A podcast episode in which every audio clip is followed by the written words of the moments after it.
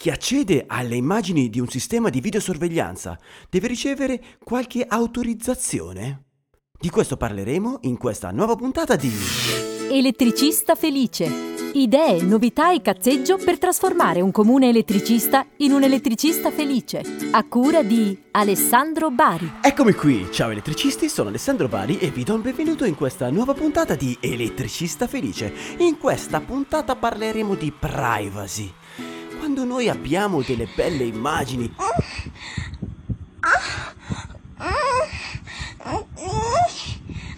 Allora, apro e chiudo una parentesi. Eh, considerate che io per prendere gli audio, trovare alcuni audio da inserire in puntata, guardo molto eh, alcuni pezzi su YouTube e quindi faccio diverse ricerche. Cercavo delle belle immagini, qualcosa che rappresentasse delle belle immagini e trovo il video di questa ragazza che si stava grattando i piedi.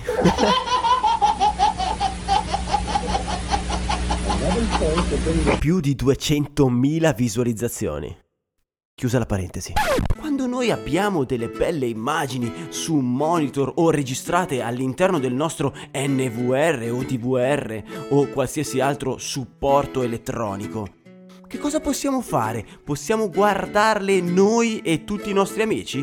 Può guardarle chiunque queste immagini? Oppure per poterle vedere abbiamo bisogno di una qualche autorizzazione? È questa la domanda che ci poniamo oggi e ci piacerebbe proprio saperne, conoscerne la risposta. Per quale motivo noi ci poniamo questa domanda? Ci poniamo questa domanda perché Cerova, Cerova, Cerova ci è arrivata da uno di voi attraverso WhatsApp al numero 338 85 59 066.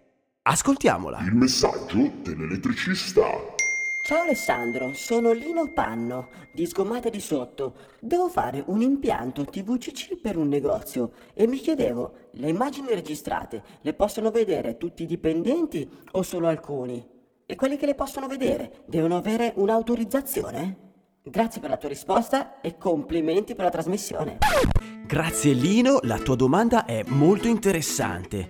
La giro subitissimo ai nostri carissimi elettricisti. Ti telefono no, ti telefono no, poi morale in cantina.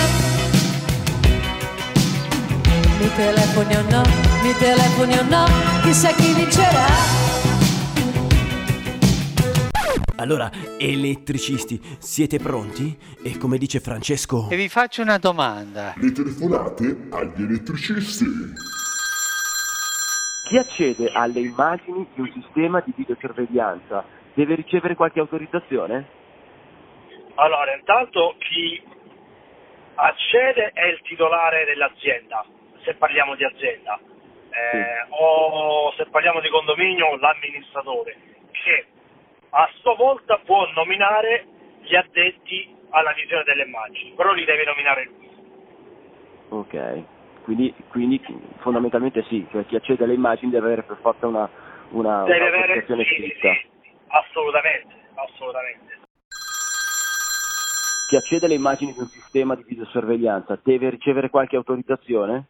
Sì, deve avere la, appunto la nomina per iscritto da parte del, dell'amministratore dell'impianto la privacy comunque vieta che la visualizzazione delle immagini, specialmente nei luoghi dove vi siano eh, dipendenti, possa essere fatta da chiunque.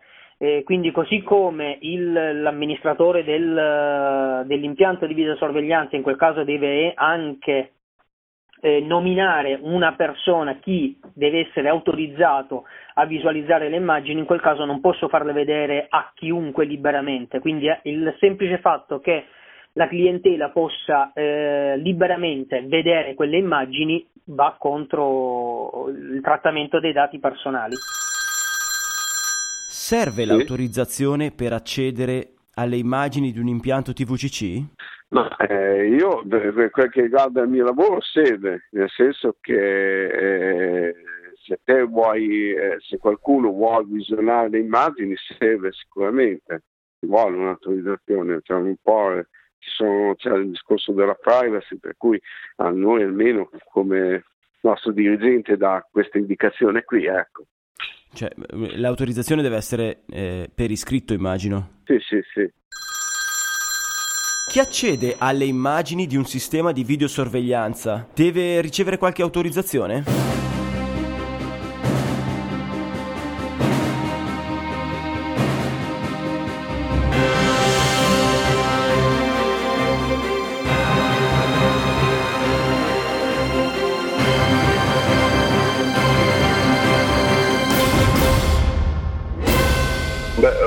Oddio, mm, nì, perché se eh, io sono il titolare posso accedere ma nella forma e nei modi dovuti, altrimenti c'è un mandato dell'autorità competenti che dice che l'autorità competenti che io devo eh, dare loro quello che gli serve da eccetera. Grazie mille, davvero, non so come ringraziarti. Con te mi sento sempre tranquillissima, sei super professionale. Grazie. Ovviamente l'ultima risposta è stata da me contraffata, tagliuzzata e montata. Perché io vi adoro, io vi adoro. Ma andiamo a porre questa stessa domanda all'esperto del giorno. Ma chi sarà mai l'esperto del giorno? Privacy, privacy, privacy. Hmm, Luca Leoni. Ma chi è Luca Leoni? Proviamo a chiederlo a un elettricista. Lo sapevo, lo sapevo, lo sapevo! Chi è Luca Leoni? Luca Leoni eh, credo che sia uno dei partecipanti sempre del gruppo Il Professionista Elettrico. C'è uno okay. del... non mi è nuovo. Eh. L'esperto del giorno. Abbiamo qui l'esperto del giorno, Luca Leoni. Ciao Luca, per chi non ti conosce, chi sei e cosa fai? Buongiorno a tutti, sono Luca Leoni, sono un consulente che si occupa dell'applicazione della legge sul trattamento dei dati personali ehm, riferita agli impianti di videosorveglianza. La domanda del giorno è chi accede alle immagini di un sistema di videosorveglianza deve ricevere qualche autorizzazione? Sì, certo. Chi accede agli, alle immagini degli impianti di videosorveglianza deve essere autorizzato. Queste autorizzazioni possono essere molto strutturate, come può essere per esempio quella relativa a un manutentore esterno di un impianto di VCC, oppure può essere nella forma di un semplice incarico, per esempio fatta per un'incaricata alla reception per gestire gli ingressi vedendo le immagini in live su un monitor. Ok, e quindi cioè, in ogni caso nessun altro che non le persone autorizzate per iscritto possono vedere quelle immagini, né da un monitor in live che qualsiasi registrazione di quelle telecamere? Sì, è bene che le persone che vedono le immagini in live siano definite e anche abbiano questa sorta di incarico eh, quindi i monitor esposti a tutti eh, sono sconsigliabili. Sono poi però dei casi particolari, come per esempio i monitor eh, che vengono messi alcune volte nei supermercati, che visualizzano le immagini riprese nelle corsie, eh, questi ricordiamoci che possono essere utilizzati anche dal personale di sicurezza del supermercato. Ma eh, possono Poi, vederle anche gli utenti? Generale, in quel caso sì, eh, gli utenti di passaggio io sconsiglio sempre per gli impianti TVCC eh, installati prettamente per funzioni di sicurezza eh, trasmettere immagini live su monitor visibili da tutti, okay, quindi da, anche dal pubblico, perché eh, in questo modo possiamo dare anche la possibilità a, a soggetti intenzionati ad azioni illecite di vedere e controllare i puntamenti e la sistemazione delle telecamere del nostro sistema di sicurezza. Cioè tu, tu, lo sconsigli perché altrimenti un eventuale ladro viene a conoscenza di la, quanto è ampia l'inquadratura, quali sono le zone morte, eccetera, eccetera. Però sì, no, dici non è vietato, è solo sconsigliato. Eh, allora, non, sarebbe anche vietato, nel senso che le immagini, essendo un trattamento dati personali, dovrebbero eh, essere eh, visibili solo dal, dal, personale che per competenza eh, ne ha diritto. Ok. E come Poi si fa? però c'è un forte motivo che secondo me è di sicurezza, ripeto, degli sistemi TVCC che eh, devono assolvere la funzione di security. Ok. Come si fa ad assegnare queste autorizzazioni? Eh, come dicevo, eh, possono essere molto complesse, nel termine, come una lettera di nomina di responsabile esterno, che il nuovo regolamento europeo eh, vuole molto strutturata, diciamo così, e può essere molto semplice, come quella di un incarico, in cui viene un incaricato, in cui viene abilitato alla visione per il ruolo di gestione degli ingressi. Allora, abbiamo detto che deve essere fatto per iscritto, no? Eh, ma io devo comunicare a qualcuno, questi responsabili, questi, mh, queste persone autorizzate, deve essere vidimato da qualcuno o comunque devo comunicarlo, devo inviare qualcosa o è un documento, un foglio che resta nella mia sede, nella sede del cliente e basta? Questo farà parte, diciamo così, delle procedure interne dell'azienda e quindi deve rimanere all'interno uh, dell'azienda L'unico ente a cui potrebbe essere comunicato, potrebbe, essere, eh, potrebbe arrivare questa informazione eh, sono eh, gli eventuali ispettorati del lavoro nel momento in cui si fa l'istanza eh, di richiesta di autorizzazione, allora eventualmente lì eh, occorrerà indicare se c'è uno o due monitor o più eh, preposti alla visualizzazione di, di incaricati. Ok. Delignati.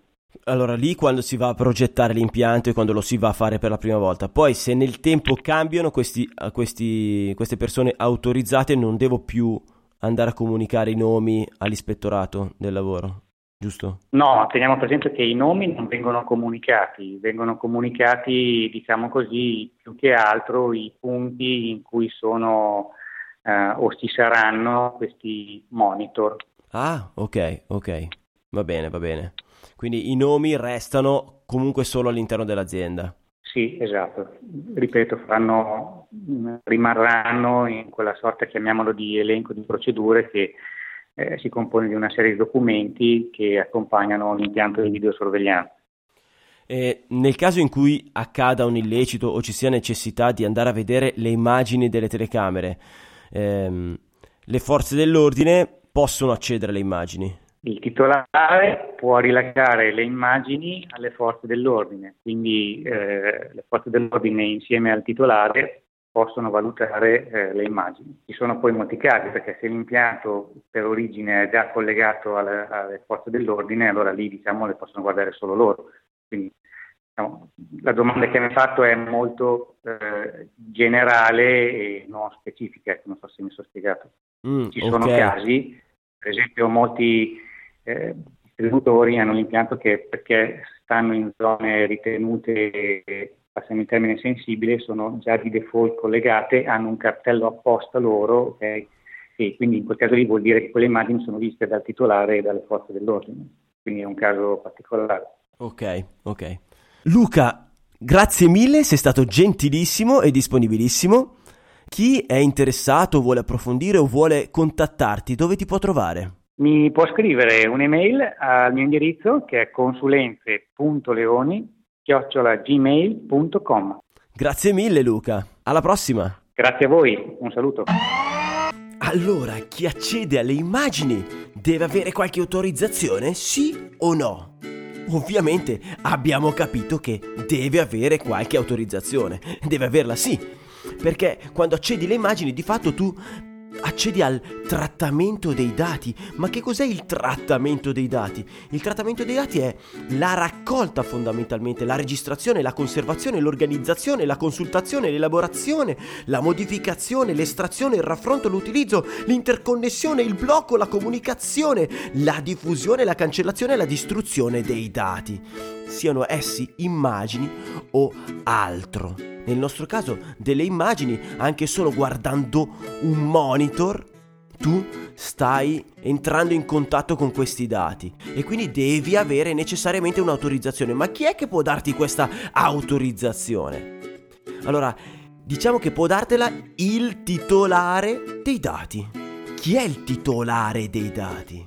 È la persona fisica o giuridica la pubblica amministrazione o qualsiasi altro ente a cui competono le decisioni sulla finalità e la modalità del trattamento dei dati raccolti e a cui spetta l'organizzazione della sicurezza dei dati stessi. E sarà lui, è lui che deve designare per iscritto il responsabile e l'incaricato, anche più di uno, cioè le persone autorizzate sia ad accedere ai locali dove sono posti gli impianti, sia ad utilizzare gli impianti stessi, sia a visionare le immagini nel caso sia indispensabile. Sono lui! solo lui, solo il titolare. Può disegnare queste altre due figure, il responsabile e l'incaricato, anche più di uno, ma per iscritto, ok? Il titolare, il titolare. Il titolare, il titolare, cosa può fare? Il titolare può guardare la registrazione, la conservazione, l'organizzazione, la consultazione, l'elaborazione, modificazione, l'estrazione, il raffronto, l'utilizzo, l'interconnessione, il blocco, la comunicazione, la diffusione, la cancellazione, la distruzione dei dati. Ma chi? Ma chi? Ma chi? Titolare, il titolare che può guardare il titolare. Ma chi altro può guardare le immagini se non il titolare? Il titolare può designare il responsabile, l'incaricato, ma solo per iscritto. Hai capito? Solo per iscritto. Hai capito? Solo per iscritto il titolare il responsabile, l'incaricato, per iscritto, per iscritto.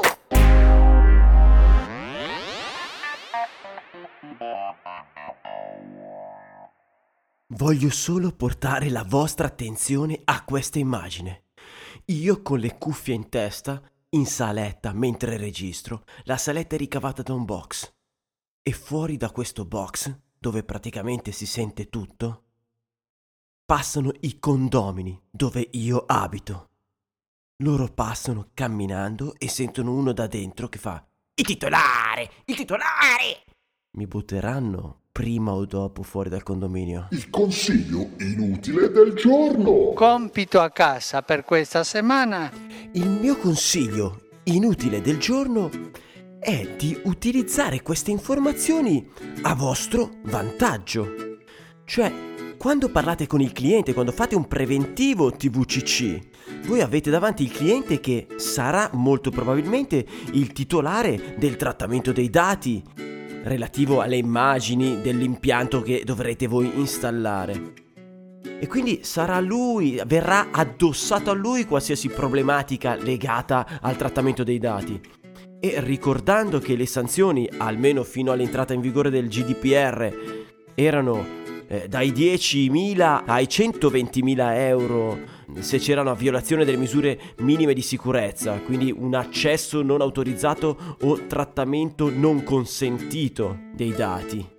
Il codice privacy diceva anche che chiunque, essendovi tenuto, omette di adottare le misure minime previste all'articolo 33 è punito con l'arresto sino a due anni articolo 167,1c del codice privacy. Questo è relativo a prima del 25 maggio 2018, quindi a prima di quando è diventato attuativo il GDPR. Chiederò a Luca Leoni come sono le sanzioni attuali. Ma a parte questo, quando voi parlate e raccontate queste cose al vostro cliente, lui vedrà in voi una figura informata e sarà molto più portato ad affidare un lavoro ad un tecnico informato che non a un personaggio qualunque che gli fa semplicemente il prezzo più basso o addirittura a comprare da solo delle telecamere e piazzarsele in azienda senza magari fare nessun documento e niente di scritto e quindi rischiando delle sanzioni non da poco.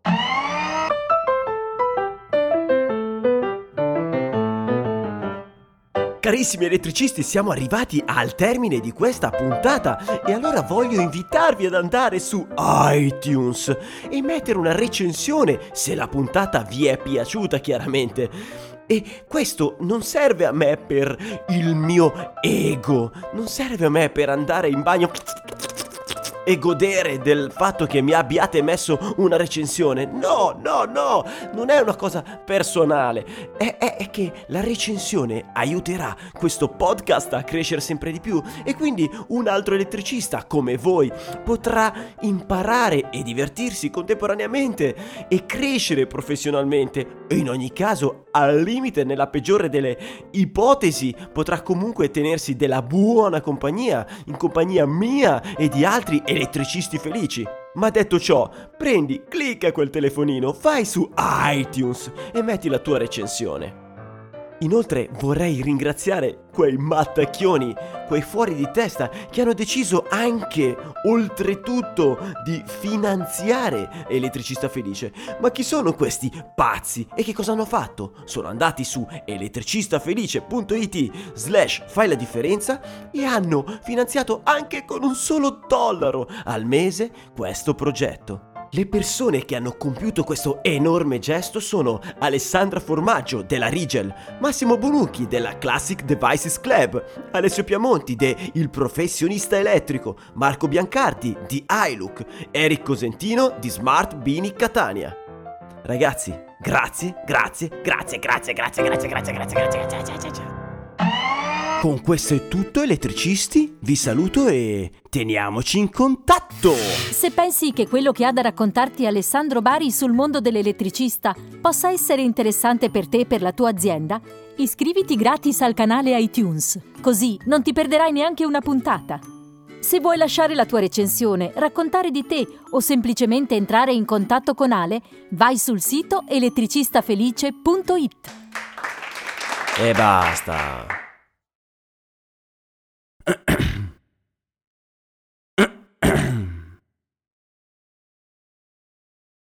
Settimana scorsa sono stato ad un evento dove il relatore parlava di cose molto molto molto interessanti, ma molto molto molto complesse.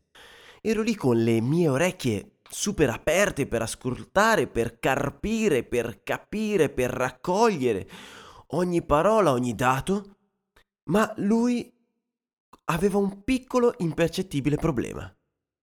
Quando terminava la sua lunga frase, si mangiava le ultime 3-4 parole. E, e, quindi, visto che l'argomento, seppur interessante, era piuttosto complesso, dopo un po' non capivo più una mazza. Perché quelle ultime 3-4 parole avevano un'importanza vitale per il senso del discorso.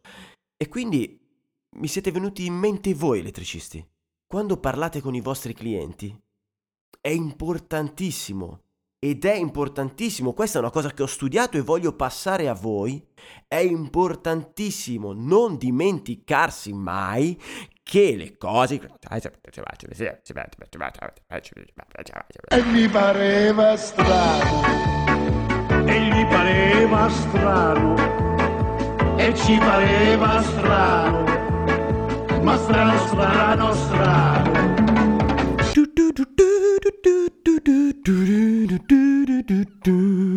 Ciao, sono Elettra, l'elettricista donna. Avete mai visto il mio biglietto da visita? No, eh? Evidentemente l'ho fatto bene perché me ne chiedono sempre un sacco. Eppure ho messo solo il nome Elettra e la mia foto. Foto un po' particolare, eh? Però si vede che attira. Ciao! No, non è giornata, non ne posso più, guarda, io chiudo, eh, chiudo.